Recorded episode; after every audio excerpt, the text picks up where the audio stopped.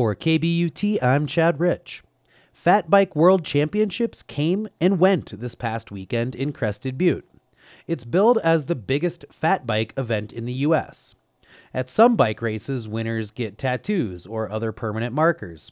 And at Fat Bike Worlds, the winner can get an old fashioned hot brand in their skin to commemorate their hard work.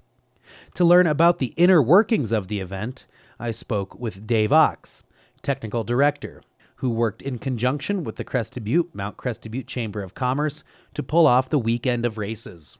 Dave, how many participants were in the event this year? We had upwards of 300 participants on Saturday, the day of Fat Bike World itself. Uh, we had about maybe 80 to 100 in terms of teams and some solo riders on Thursday. Overall, for the weekend, 300 was our big number. Did you find a lot of folks traveled from out of the valley?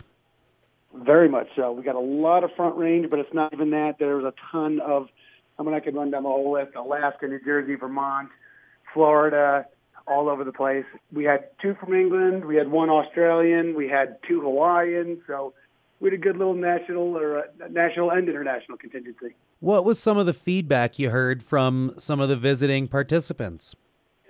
Man, nothing but love. It's there's there's nothing. Um, being involved at events for several years now, there's nothing you want to hear more than people just having the time of their life. And, and it takes a day like today, you know, when everyone's kind of getting back and back on their computer, back on Facebook, and the emails and the comments and the support has been nonstop. It's just been awesome. Fat biking's a pretty tough sport. Was there any carnage this year?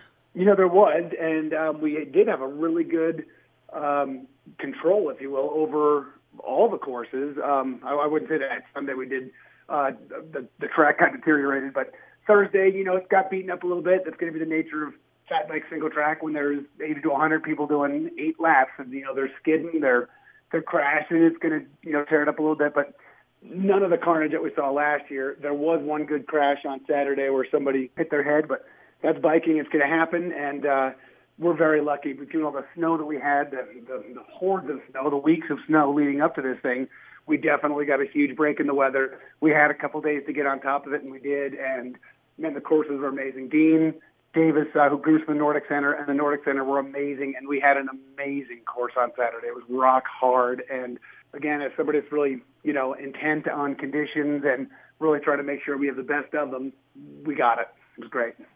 Can you talk about what you did to the winner?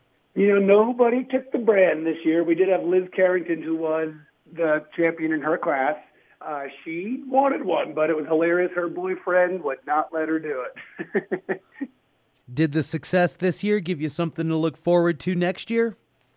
Absolutely, and just the comments and feedback we got from the folks that were here.